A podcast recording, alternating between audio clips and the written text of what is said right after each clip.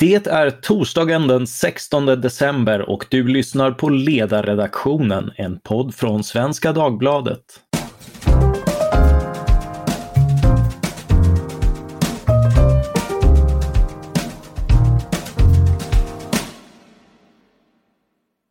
Jag heter Mattias Svensson och dagens ämne är Behövs det ökat utrymme för alkoholreklam? Bakgrunden är ett rättsfall som pågått sedan 2018 då den granskande myndigheten Konsumentombudsmannen anmälde ett antal reklambilder som whiskydestilleriet Mackmyra använde i de sociala medierna Facebook och Instagram. I våras kom en dom i Patent och marknadsöverdomstolen som gav Mackmyra rätt att använda en del av bilderna och framförallt underkände en av de lagar som Konsumentombudsmannen har stött sig på. Eh, och nu inför julen väntar vi med spänning på ett utslag i Högsta domstolen. Med mig för att diskutera inför domen och kring frågan om svenska alkoholtillverkares möjlighet att marknadsföra sina produkter har jag Johan Larsson, VD för Mackmyra. Välkommen! Tack!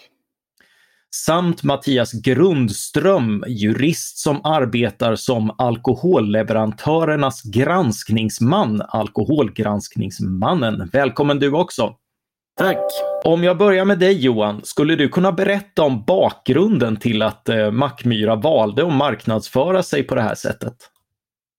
Ja, eh, jättegärna. Alltså bakgrunden är väl helt enkelt sådan att dels, dels så anser vi att de här bilderna till exempel inte står i strid med några, några, några lagar eller regler utan vi tycker de är både måttfulla och, och vackra att se på. Och, och konstnärligt utformade, en del av dem. Men en, en, en, några bilder är ju rena miljöbilder från en mässa och så vidare. Men, men, men eh, huvudsak så är det så att vi, vi bedriver en verksamhet eh, där vi säljer en premiumprodukt på svenska såväl som internationella marknader. Och min erfarenhet av att lansera svenska varumärken utomlands oavsett om det är kläder, skor eller, eller sprit är ju att eh, man har en, ett, ett varumärkesbyggande bygger ju på att skapa en en känsla av att du har en premiumprodukt, att det är kvalitet, att det är hantverk och så vidare. Och det förmedlar man ju oftast inte genom att man har röda kom och köp eh, mejllappar lappar utan det handlar ju om att tala till folks eh,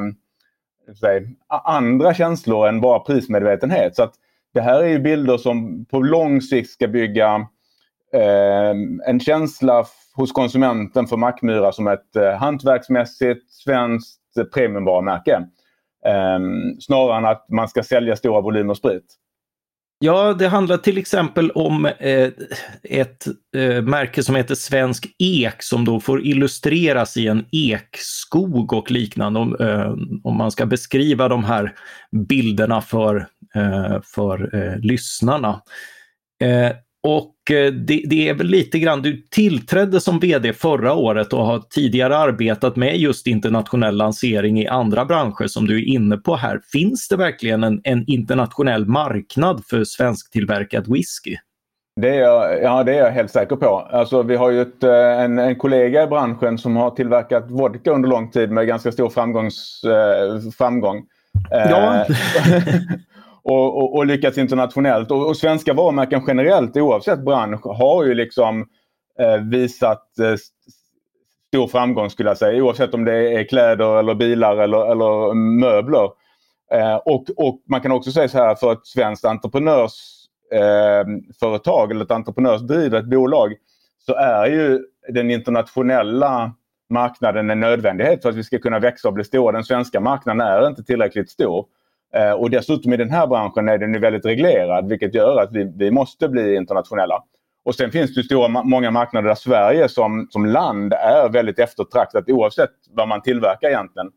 Eh, om det så är Tyskland, eller Japan eller USA så betraktas man när man kommer från Sverige som att man har en, en premiumprodukt, man har en, en kvalitet och man har en, i vårt fall en väldigt ren och liksom naturlig produkt. Så att vi, vi, vi har ett stort och varmt välkomnande utomlands och, och, som sagt, jag är helt säker på att, att det är där vår framgång kommer att ligga i slutändan. Har ni några älgar på etiketterna? Eh, svar nej. det tror jag, tror jag Mattias skulle protestera faktiskt. Ja, då, då, går jag till dig Mattias. Vi ska snart gå till den juridiska frågan, men först några ord om din roll som alkoholgranskningsmannen. Vad innebär den? Alkoholgranskningsmannen är eh, instiftad av branschföreningarna Sveriges Bryggerier och Sprit och vinleverantörsföreningen. Funnits i ungefär 15 år och eh, en del i den mer än 50 år långa svenska traditionen av att näringslivet tar ett stort ansvar för att den reklam och marknadsföring som görs följer reglerna. Så AGM, som man brukar benämnas i dagligt tal, ska på olika sätt försöka se till att den alkoholreklam som görs följer, följer reglerna. Det gör man ofta på två sätt. Den lilla delen är att man uppmärksammar företag på om de gör fel och den, den stora delen är att man hjälper dem att göra rätt från början. Ja, för när jag tittar på hemsidan så verkar du mest ha som jobb att säga nej till det mesta. Det, det, man får fortfarande inte eh, antyda att eh, öl är godare kall och eh, inte heller upplysa om man har lägre sockerhalt än annat i vin har jag lärt mig. Lägre sockerhalt är, det är något som EU har hittat på, det är inget svenskt påfund ska jag säga till, till Sveriges försvar. Eh, men men man vill ju i Sverige att när man marknadsför alkoholdrycker så är det lite grann som, som Johan är inne på, att man, man lyfter fram kanske kvalitet, ursprung, eh, vad det passar till snarare än att trycka på mängdrabatter eller, eller liknande. Det är sakligt och informativt. Lite grann vad, vad ska du äta, vad passar det till? Sällskapsdryck fungerar bra, numera säljer man ju faktiskt kall öl också i Sverige. Finland har väl gjort det. I alla fall när jag var där på 90-talet så gjorde de det, så det kanske kommer till oss också snart, vad vet jag. ja, så länge du inte talar om det så kanske det är okej. Okay. Eh, har du sagt nej till Mackmyra någon gång? Jag har sagt nej till Mackmyra vid några tillfällen. Eh, men jag har också suttit ner med Mackmyra och så har vi gått igenom det och sagt att så här gör man för att göra rätt från början. Därför har vi väl en efterlevnad idag på runt 99 procent skulle jag säga. Att 99 procent av den alkoholreklam som görs följer reglerna. Av de ungefär 3 500 annonser som jag kollar på varje år. Om jag vänder mig till dig Johan, hur, eh, hur upplevs den här granskningen från andra hållet, från affärsidkarens synpunkt? Ja, men eh, för oss är det ju såklart någon slags lyx att, att ha en, en bransch eh, vad ska man säga, en, brand, en, egen, en egen kontroll på det viset som gör att vi liksom kan som kan, eh, att vi kan efterleva det här och slippa, slippa fler dyrbara processer med, med myndigheterna. Sen kan man ha synpunkter på reglerna i sig men, men, men AGM är en stor hjälp för oss i branschen. Så är det. Mm. Om vi går till den aktuella juridiska konflikten så det gäller den, om jag förstått saken rätt, den så kallade bildregeln i svensk alkohollagstiftning. Vad går den ut på och varför har den underkänts av Patent och marknadsöverdomstolen? Bildregeln säger att man egentligen i bild i alkoholreklam bara får visa, i det här fallet då ett whiskyfla en whiskyflaska, ett glas med whisky och så Mackmyras varumärke. Eh, det där blir ju lite märkligt om man drar det längre för att det är ju fullt tillåtet att säga att den här produkten passar till en viss maträtt men du, du kan inte visa bild på det till exempel. Det kan ha en helt neutral bakgrund, sätta upp Mackmyra-flaskan vid en apelsin och säga att du får inte ha med apelsinen därför att eh, det, det går alldeles för långt, det blir alldeles för lockande. Nu har ju Patent och marknadsöverdomstolen, de tittade ju på det där och sa att mm, ja, nu är det ju så att bildregeln dels förbjuder föremål som kanske är folkhälsoskadliga, för det är ju folkhälsan man motiverar de här begränsningarna med, den svenska folkhälsan. Eh, men den förbjuder ju även de föremål som inte, eh, inte skadar folkhälsan. Och det är ju klart att en, en regel som, som eh, förbjuder även det som är ofarligt, eh, därigenom då skyddar den ju inte längre. Den, den, går så att säga bara för långt. Och EU har ju satt upp som krav att eh, man får ju begränsa den, den fördragsenliga fria rörligheten, men det ska vara ändamålsenligt och proportionerligt. Det vill säga enkelt uttryckt, det du gör, det ska syfta till och bidra till att man uppnår målet och skydda folkhälsan, men man får inte gå längre än vad som är nödvändigt. Eh, tittar man på bildregeln så tyckte man att den då för den svenska marknadens sett går längre än vad som är nödvändigt eftersom de utöver att förbjuda det skadliga även förbjuder föremål som är, som domstolen uttryckte saken, harmlösa eller helt så att säga irrelevanta för, för skyddet. Sen finns det en annan regel som handlar om måttfullhet. Eh, vad, vad, betyder det och, och är det regelverket också föremål för omprövning här? Ja, det borde i alla fall vara föremål för omprövning om ni frågar mig. Jag ska strax förklara varför. Måttfullhetskravet det går ut på att den, enkelt uttryckt kan man säga att den reklam som görs ska vara saklig och informativ, inriktad på att, som jag sa, berätta om varan, var kommer den ifrån, vad kostar den, vad passar den till? Snarare än att verka romantiserande eller säga att det, du, du kommer att få en trevligare tillställning om ni dricker alkohol till maten än om ni dricker vatten. Det skulle vara ett typexempel på någonting som inte skulle vara måttfullt. Men det som jag tycker är verkligt spännande i det här målet och som jag hoppas att HD uppmärksammar, det är ju att det finns en, det finns en annan lag som heter e-handelslagen och den talar om att svenska företag när de gör digital reklam ska följa svenska regler oavsett om man så uteslutande riktar reklamen i andra länder och på ett annat språk. Det betyder att företag som Mackmyra eller Absolut Company alltså är skyldiga att följa de svenska alkoholreklamreglerna när de marknadsför sig i övriga EU. Men då får man ju komma ihåg att reglerna det här kommer ju då, som reglerna är utformade, du får rätta mig om jag har fel Johan, men gör att det blir svårare för er att komma in på den här marknaden än det hade gjort annars. Och då, då är det det som vi jurister brukar säga en kvantitativ exportrestriktion, alltså en regel som gör det svårare att exportera produkten. Och då uppkommer naturligtvis den intressanta frågan, på vilket sätt skyddar vi den svenska folkhälsan genom att begränsa reklamen i andra EU-länder? Och det är enligt min uppfattning så att man gör inte det. Finns det något sätt att separera reklam till olika länder? Nej, ja, du kan ju välja att rikta sponsrade inlägg i sociala medier till vissa marknader men det man brukar kalla organiska inlägg, alltså det man gör på ett konto som företag, det nås ju av alla som går in på kontot.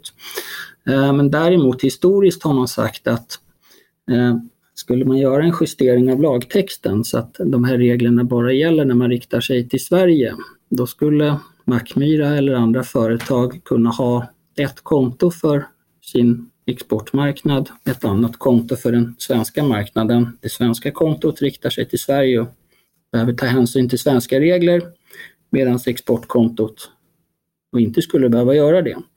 Men idag har vi inte den distinktionen. Och då är det ju så enligt väldigt tydlig praxis från EU-domstolen att om en regel inte fullt ut är ändamålsenlig, då är den oproportionerlig och därmed ogiltig. Mm. Du, nu ber jag er spekulera eftersom vi inte har någon, någon dom ännu. Vad, vad tror ni blir Högsta domstolens utslag? Alltså, om man prövar det här som är, det är just en exportrestriktion, då måste du ju kunna visa och bevisa, du ska, du ska förebringa övertygande bevisning för att det är nödvändigt för att skydda den svenska folkhälsan att man begränsar reklamen i alla andra länder. Det kommer man aldrig att kunna göra. Så gör man den bedömningen då kommer man att underkänna båda de här reglerna med hänvisning i den här delen. Eh, väljer man att titta på regelns effekt på den svenska marknaden trots att det är en exportrestriktion, vilket var det som hovrätten gjorde, då landar man förmodligen i hovrättens slutsats, nämligen att bildregeln är oproportionerlig men måttfullhetskravet håller. Och Johan, vad tror du? Jag eh, vill inte jinxa någonting så här. Det är ju som att liksom säga att man ska vinna när man ska liksom gå in på stadion efter ett maratonlopp. Det, och så har man två stycken som flåsar i nacken. Jag, eh, jag vågar faktiskt inte säga någonting. Eh, nej, nej, men om jag i så fall frågar vilka möjligheter skulle ni få med ett vidgat regelverk anser du? Ja, men vi, då skulle vi få möjlighet att fortsätta göra liksom snygg, bra varumärkesbyggande eh, reklam. Vi kommer ju alltid försöka vara måttfulla för vi har inget intresse av att liksom driva eh, överkonsumtion eller någonting. Vi är ju glada om någon slutar dricka dålig skotsk whisky och dricker bra svensk whisky. Så det räcker med för oss att byta en flaska mot en annan. Ingen behöver dricka mer egentligen för att vi ska vinna det här racet. Så att eh, då, då kommer vi kunna liksom med trygghet och, och liksom långsiktighet bygga liksom ett svenskt varumärke internationellt. Och om det istället är det striktare svenska regelverket som, som anses gälla, vad, vad skulle det innebära? Alltså, och då är det, vill jag faktiskt, jag ska inte ikläda mig hela branschens kostym här, men det som är viktigt att påminna alla lyssnare om är ju att det här faktiskt då inte bara är Mackmyra som drabbas. Och det, det finns det nog många som behöver påminnas om för att man lever kanske i lite förnekelse av att vad det här egentligen innebär. Men det skulle ju, precis som Mattias sa innan, att det skulle innebära att vi får en form av exportrestriktion. Um, och framförallt så skulle det också innebära att tyska och spanska varumärken kan marknadsföra sig enligt spanska och tyska regler i Sverige. Och det skulle ju säkert kunna invändas mot att det skulle gynna den svenska folkhälsan. Men, um, men um, det helst ska vi inte hamna där för att hovrätten var ju... Jag är ju nöjd om, om hovrättens dom står sig, så kan man säga. Och det tror jag faktiskt branschen i helhet också är. Om jag vänder mig till dig Mattias med lite samma, tror du att du skulle kunna bli mer tillåtande i din eh, granskningsverksamhet utifrån ett, eh, en, en dom som vidgar regelverket? Men dels tycker jag det är viktigt att man håller isär och säger att exporten till andra länder, den ska inte regleras i Sverige. Det är inte vår sak att bestämma nivån på andra länders folkhälsa. Det är det, det, är det första. Det andra är att bildregeln är är orimlig. Det blir väldigt konstigt att man kan berätta att en produkt passar till en maträtt men man kan inte bildsätta det här på något, på något rimligt sätt. Eller eh, man, kan inte ha en, man kan ha en text som beskriver någonting men om vi skulle göra som, som vi sitter nu vid en skärm och läsa upp det så eh, bryter man mot lagen för att man ser en, en, en person som sitter och läser upp en text. Det blir helt orimliga slutsatser. Så att ja, lägger man bildregeln åt sidan skulle jag säga att vi har ett med svenska mått med ett ganska rimligt regelverk. Och där vill jag också vara tydlig, det finns ju ingen av mina uppdragsgivare har något intresse av vilda västern utan tydliga spelregler och ansvarstagande. Det var därför man instiftade AGM för mer än 15 år sedan. Eh, men det ska ändå finnas ett rimligt sätt att kunna marknadsföra sina produkter. Sen om jag får skjuta in den, den passusen, vi har ju sett en ganska stor ökning av, av mängden alkoholreklam de senaste 15 åren. Samtidigt så har vi sett en 20-procentig minskning i CENs redovisning över totalkonsumtionen. Så att min slutsats när jag tittar på det, det är att precis som Johan säger, marknadsföringen bidrar till allra, allra största delen till att man byter en produkt mot en annan. Eh, men 20% minskning av totalkonsumtionen över 15 år är ändå ett väldigt tydligt språk för vad det medför i den delen. Ja, det är lite grann den här frågan om det finns några risker med eh, en ökad tillåtelse. Alkohol är både beroendeframkallande och får folk att göra dumma och farliga saker och det finns grupper som exempelvis minderåriga som, som inte bör dricka alls. Hur förhåller man sig som Eh, tillverkare eller bedömare av det när, när exempelvis marknadsföring utformas? Ja men här måste jag säga att det här är det, det fina med den moderna tekniken är att vi vet ju i praktiken nästan exakt ner på personnivå vem som är våra Facebook-följare till exempel eller på Instagram. Eh, vi vet ju hur gamla de är och i princip var de bor också. Det, i, på 90-talet när du öppnade en tidning kunde du inte garantera vem som faktiskt såg bilden med den lockande reklamen. Men vi vet ju att våra följare i stort sett uteslutande är över 40 år gamla. Sannolikt de flesta fattar sina egna välgrundade köpbeslut och, och, och liksom kan göra en, en, en, bra analys av vad det är de egentligen vill ha. Så vi kommer fortsätta att liksom bygga vårt varumärke eh, utifrån eh, Ehm, de principer vi har och inte ha någon form av eh, basarliknande basar-liknande röda lapp-försäljning utan eh, följa vår, vår linje som vi tycker har varit framgångsrik så här långt. Ja, det, det är väl lite grann eh, de här olika eh, marknadssegmenten. Det är väl lite liknande kring eh, mycket av eh, gårdsförsäljning och liknande. Eh, skulle, eh, hur, hur berörs eh, ni på Mackmyra av exempelvis den, eh, den lagstiftningen och, och till, att, att kunna köpa från tillverkningsstället? Eh, jo, precis. Det kom ju en, en, utredning här nu för, för bara några dagar sedan och Eh, tyvärr är det så att så som utredningen är formulerad så begränsas ju vi där eh, helt och hållet och utesluts från den möjligheten eftersom vi då har blivit, varit för framgångsrika kan man säga och blivit för stora. Eh, 70 000 liter sprit som är, är gränsen för en sprittillverkare det passerade vi för ganska länge sedan i produktionsvolym. Um, trots det är vi ju säkert Gävles i alla fall då, där vi har vårt destilleri, kändaste spritvarumärke och vi har ganska många tyska och utländska besökare generellt sett uh, som, som, um, som kommer för oss. Men de kommer kunna handla öl nere hos Gävlebocken som är ett mycket, mycket mindre liksom, producent. Men när samma turist kommer upp till oss på destilleriet så kommer de tycka det är ganska märkligt att inte vi får sälja för att vi är för stora. Ehm, så att det där är en, det är en rätt absurd begränsning. Om du frågar mig.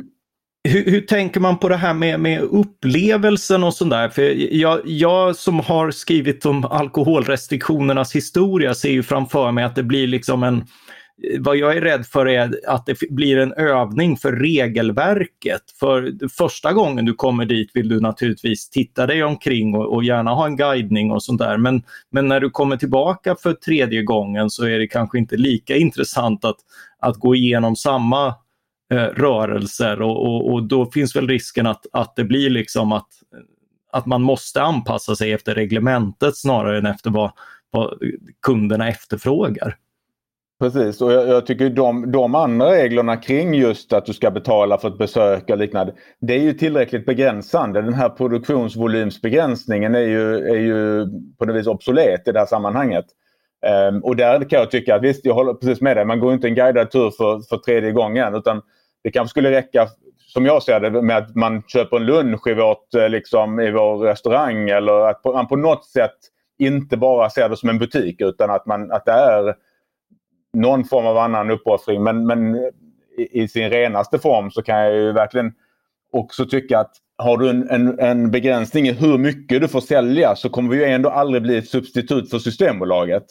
Eh, om man skulle begränsa det till en, två, tre, sex flaskor. Eh, för att det, det finns ju ingen anledning att komma göra sig omaket att åka ut till oss när faktiskt Systembolaget har ganska många både utlämningsställen och butiker. Så man överskattar nog den här faran med att vi liksom skulle bli någon form av fabriksförsäljningsställe som på folkhälsan.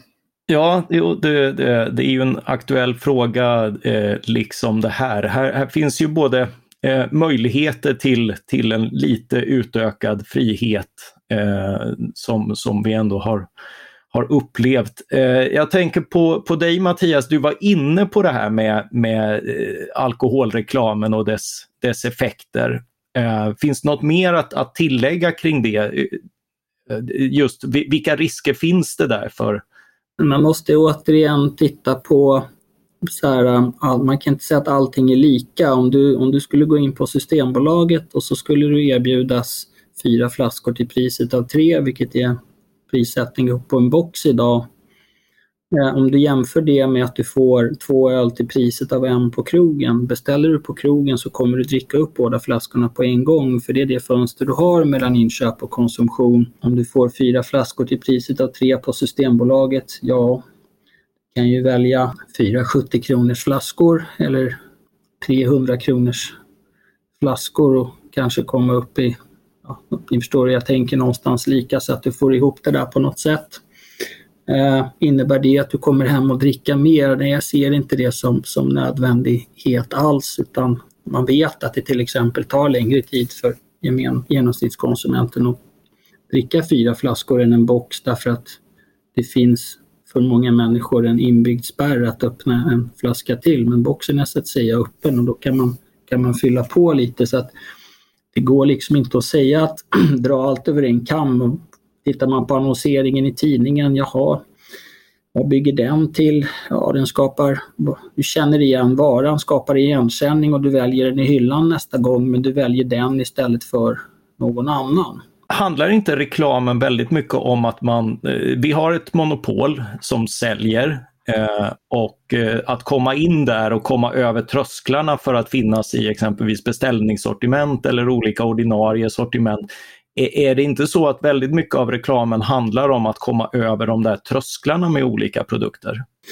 Jo, det syftar ju till att alltså, du, du säljer ju när du finns i butiken. Det är ett fåtal människor som går in och beställer från beställningssortimentet. De allra flesta svenskar handlar det som finns i butiken och därför handlar de om, som man brukar säga, man vill stå på hyllan. Eh, och då kan man vilja vara kvar på hyllan, finnas i fler butiker för då kan man sälja mer men du är tillbaka på att du väljer den här produkten istället för en annan.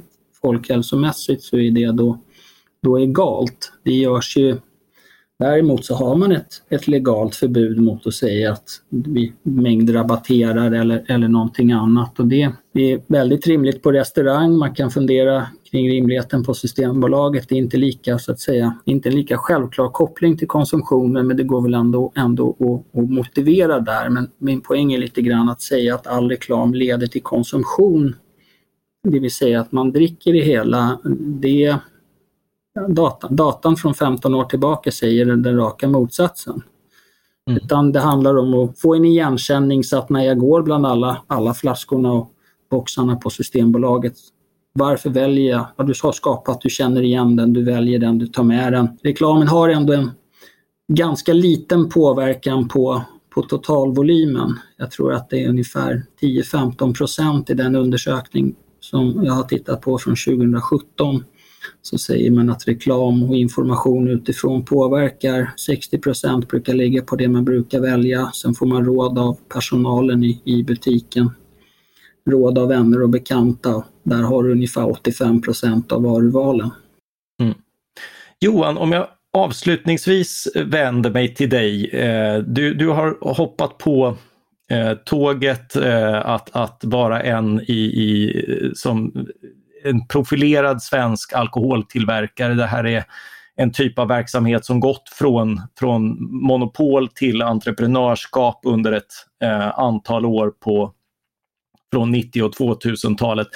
Eh, vi har ett, som vi har gått igenom här, ett striktare regelverk än övriga Europa men, men det sker ändå en, en anpassning. Hur, hur ser situationen ut? Ser du positivt på Eh, eller, eh, eh, eller hur ser framtiden ut ur, ur ditt perspektiv?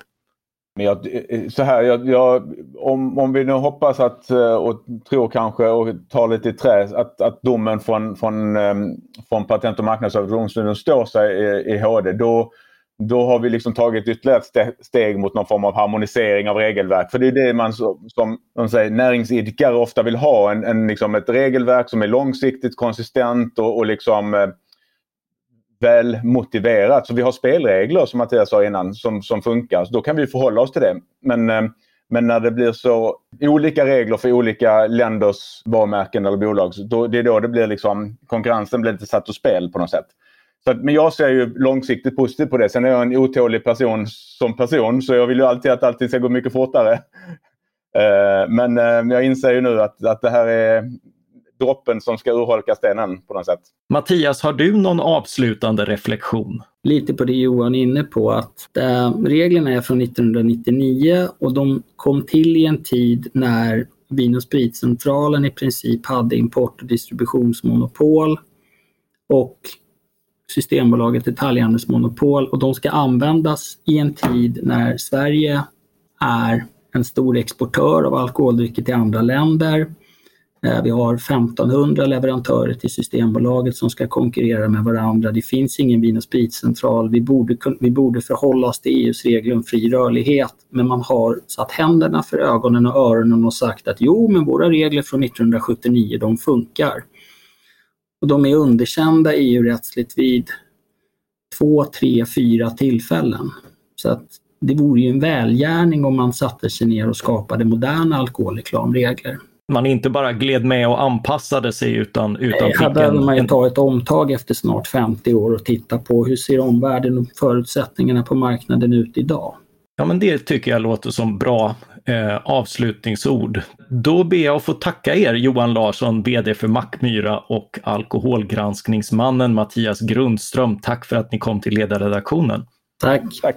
Tack också till alla er som har lyssnat på ledarredaktionen. Var detta avsnitt stärkande och vederkvickande eller vill ni ge en målande bild av något annat ämne vi borde ta oss an? Mejla i så fall till ledarsidan svd.se. Mejla till ledarsidan svd.se. Jag vill också passa på att tipsa om våra grannpoddar här på Svenska Dagbladet. Eh, dagens Story avhandlar dagligen ett aktuellt ämne på 15 minuter. Vi har också Politiken som varje onsdag ger en inblick i allt från maktens korridorer till Torbjörn Nilssons bibliotek. Producent för det här avsnittet var Jesper Sandström. Jag heter Mattias Svensson och jag hoppas att vi snart hörs igen. Tack för den här gången.